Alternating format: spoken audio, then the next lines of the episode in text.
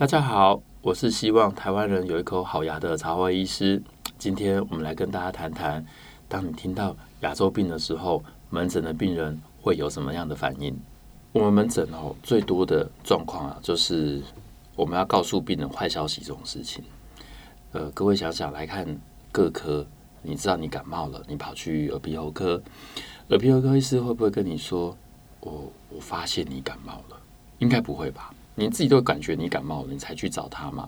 耳鼻喉科医师大致上会跟你解释一下你现在的症状，然后问一下你的症状有没有喉咙痛啊，有没有这个鼻子上面的症状啦，如果有咳嗽痰是什么颜色啦。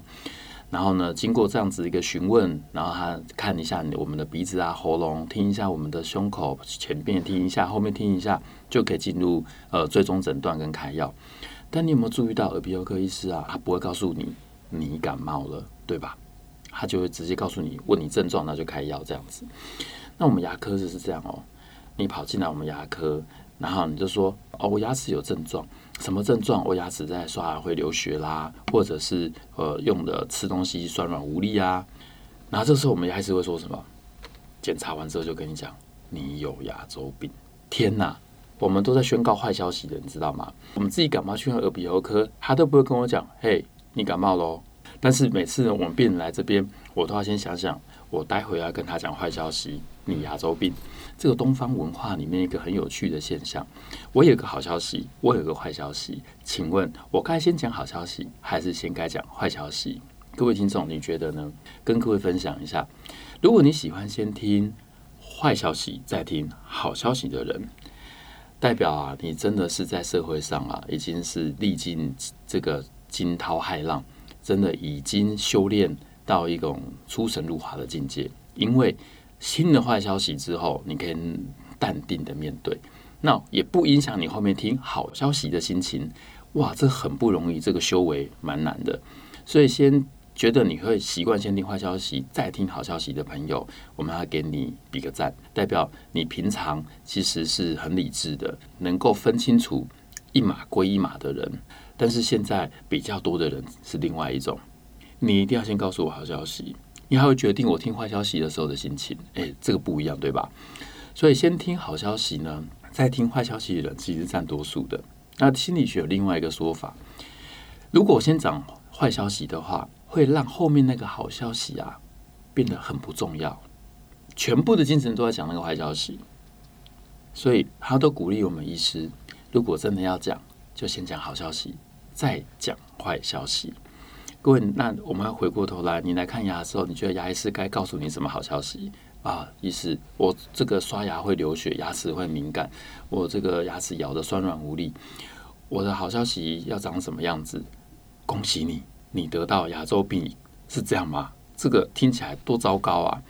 所以变成说，我们在讲这种好消息跟坏消息的时候，牙科每每最最为人所诟病的。不小心在网络上就留负评的，就是只讲坏消息的意思。诶，但是他很真，他就是跟你讲你有牙周病，然后呢要拔牙，然后病人一下承受不住，就会来个黑心牙医，然后网络负评，医生就觉得啊，真的有啊，那怎么可以不讲？然后病人就会说，你就不会好好讲吗？你就不能呃，你确定是真的要拔吗？然后他就会说啊，当然是啊，一个医学证据就是这样，叫一一言不合就什么样就图赞，你知道吧？这种状况就是没有办法，病人其实是一个呃没有心理准备的状态。你一下就宣告一件事情，就像我们刚刚讲的鼻喉科进去就只问你症状，他也不会宣告你感冒。这种我们都是门诊啊，你不能说那个医院就不一样啊。我们知道，我但我们都是以门诊形态为主。那这种情形，我们在跟病人讲牙周病，你有牙周病的时候，我们就面临很多种不一样的心理纠结。这心理纠结不是你纠结哦，是我很纠结。你知道坐在诊疗椅上，呃，那个无辜的双眼，他看着你的时候，你听完他讲的，你看完他的牙齿，再看一下上面的 X 光，其实医师心中已经知道发生什么事了。只是那双无辜的眼睛看着你的时候，你知道那双无辜眼睛透露着什么吗？拜托告诉我好消息，就只是我牙龈破皮。他的 OS 是这样，然后我的 OS 是：你完了，这颗牙齿残了。然后我心中在想，我要怎么跟你讲？我知道，当我跟他讲了，比如说牙周病很严重的话，那双无辜的眼睛一定会转为失望，然后会转为难过，然后就会有各种情绪。我们不知道 hold 不 hold 得住。这个时候就分男性的跟女性的。男性的这个朋友听到，或者我预期要告诉他有牙周病，跟女性的朋友听到，或我预期他等一下我要告诉他牙周病，两边反应大不同。你想想看，当你来诊所，假设你现在牙齿真的有点状况，好了，医师跟你讲你有牙周病，你希望用什么方法跟你讲会比较好？直接讲还是委婉的讲？那如果你说就直接讲啊，怕什么？那我先跟你讲别人的故事，你再想想你是不是承受得住？我们跟女性的朋友讲有牙周病的时候，女性的朋友忧郁的情况会马上出现。她第一件事情，她就会跟我讲：“曹医师，难怪我最近做梦都梦到我牙齿掉了，就是这件事哦。”这句话我真的听了不下数百次。你们就说这怎么可能？我跟各位讲，女性朋友对于自己的口腔健康的关心，跟男性朋友比起来啊，其实真的是算非常的注意的。所以他其实也早知道牙齿有状况，只闷在心里。我们来跟各位讲一个统计：东方人跟西方人看这种疼痛来求医的，平均西方人痛第二次就跑来找医生喽。那给你猜猜，东方人痛几次？各位听众，你心中有没有数字？这样讲好了，比两次多还比两次少？比两次少就一次了嘛，对不对？有没有赞成痛一次就会来找医生的？那如果比两次大，你觉得大？呃，痛三次还是痛四次？痛五次？来跟各位讲，很神奇的数字，痛九次。东方人真的太耐痛了，可以耐到第九次才来找医生。西方人太不耐痛了，痛两次就得要来找医生。比如以台湾来讲，我们把它换成担心的话，男性的这个朋友跟女性的朋友在面对像牙周病这种会呃掉牙的这种病啊，女性朋友的担心的程度大概是九倍，那男性朋友担心程度大概就是两倍这样子，跟正常人比起来，就是他都没有病的情况之下。女性朋友呢，其实早早就知道她牙齿有状况，她也都爬过文了啦。然后她只是很不希望她是这样，所以来求医的时候其实是求个明白。然后她一旦明白了之后，她就会陷入果然是这样，这个噩梦我已经做很久了。今天这么一讲，噩梦不再是噩梦，是真的来了。然后就会很挫折、很痛苦，然后会自责，然后就开始觉得我已经很保护了，我怎么样？为什么还是有牙周病？那个时候他就会一方面骂自己，然后二方面呢，不知道明天该怎么继续走下去，因为他会觉得我牙齿就要掉光了。我们可以了解到女性朋友啊，为什么对于这件事特别重视？因为呃，不论是闲话家常啦，你要出去游玩啦。然后你有一些社交媒体啊、脸书啊，那些要去呃分享你的开心的照片给朋友的时候，哇，牙齿若不在了，这真的不方便呐、啊。朋友们一定会热烈关心你，你牙齿怎么了？怎么不见了？掉了这么多颗，怎么不去找医生？他们会从同才那里、好朋友圈得到很多关心的压力。那他自己也会自责，我怎么把自己搞成这样？别人还会觉得啊，你怎么把自己搞成这样？这种来自于自己跟他人的这种生活圈的压力，是他们承受最可怕的地方。这也是他们那么重视的原因。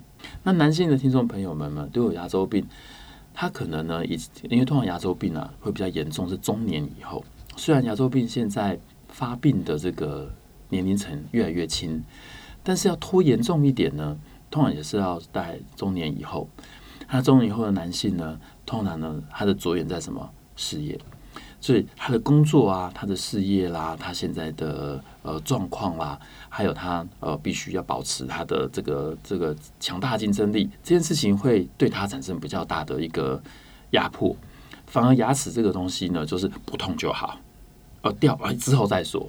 为什么之后再说？我现在没空管啊。所以变成你跟他讲牙周病，男性的朋友呢，有些时候比较淡定。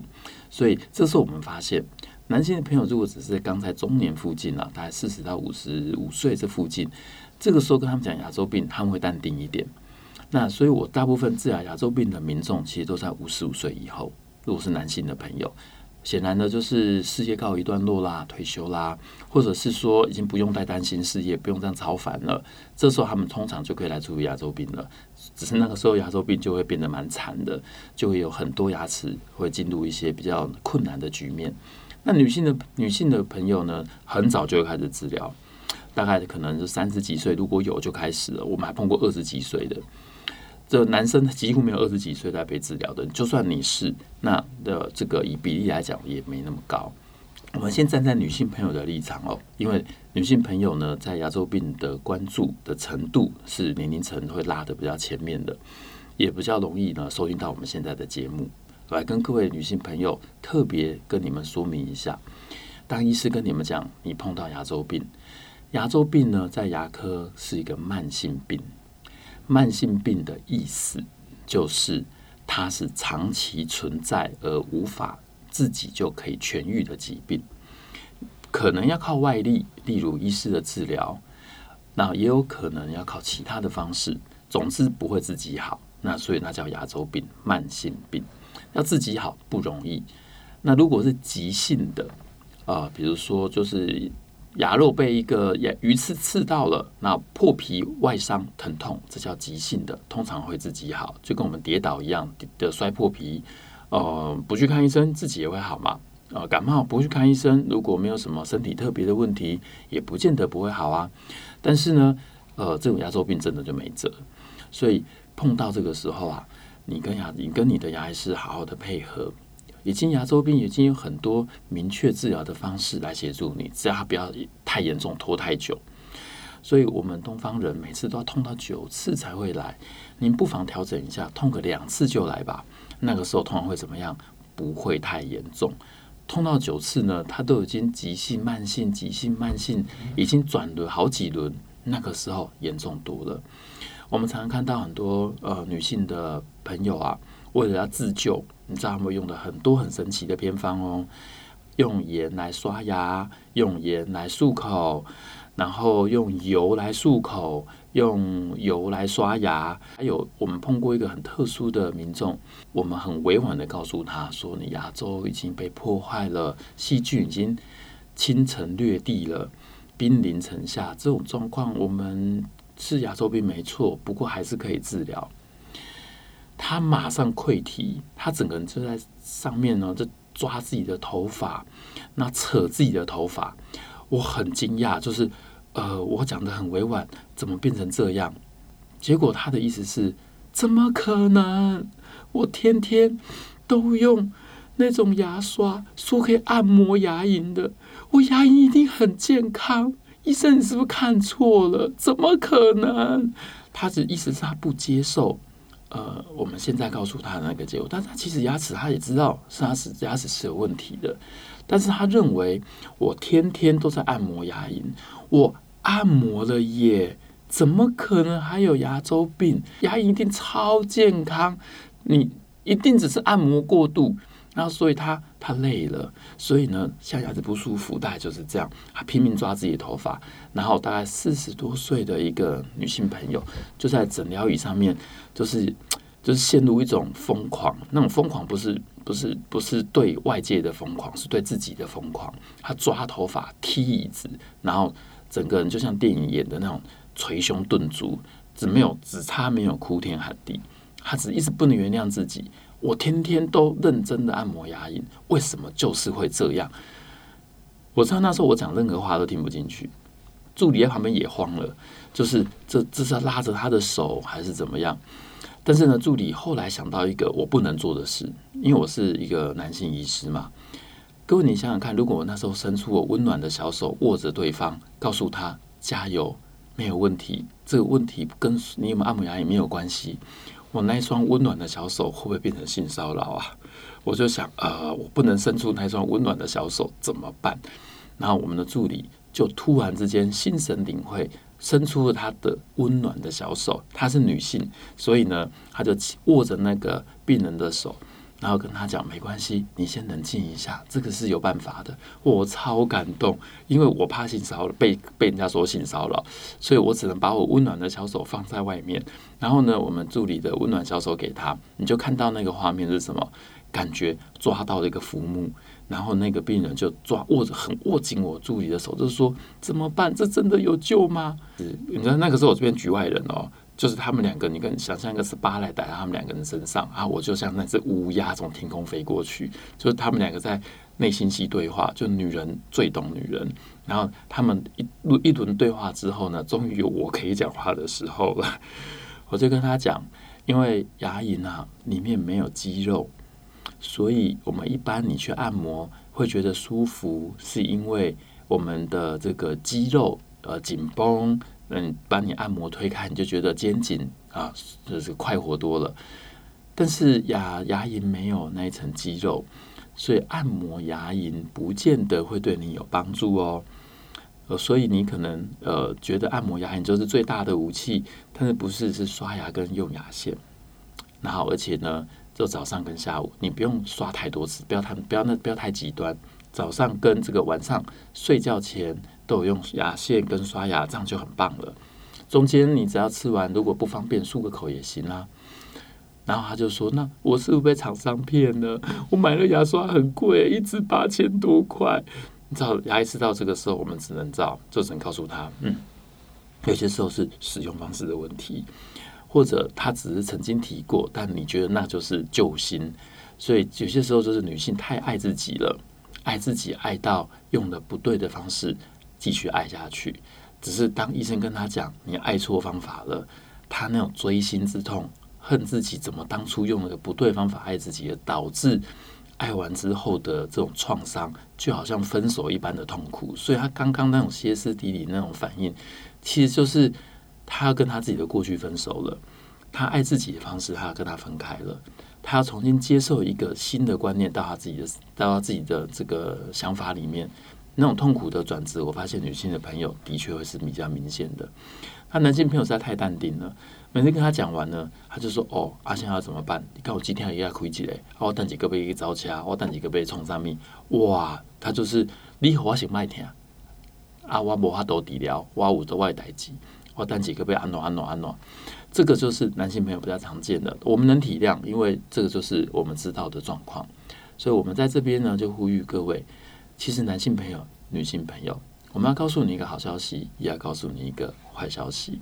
好消息先讲，牙周病绝对可以预防，牙周病预防的方法只有一个，每天正常刷牙用牙线。如果你不太清楚怎么用，可以到我们的脸专。坏消息是。如果你真的没有这么用，牙周病真的也会来找你，因为你没有好好的预防细菌粘在你牙齿上。所以好消息跟坏消息我都跟你讲了。如果你觉得听得进去，先讲好消息，再先讲坏消息这个顺序，我觉得你应该就会知道，原来牙周病既然可以预防，你就当个快乐的刷牙的高手，用牙线的高手，牙周病。我们就再牙医师再也不需要再宣告，呃，嗯，你有牙周的破坏，好像有牙周病哦，这么委婉，或者直接跟你讲你有牙周病，然后让你哭个死去活来，这种呃你也心心痛，我们也难过的局面了。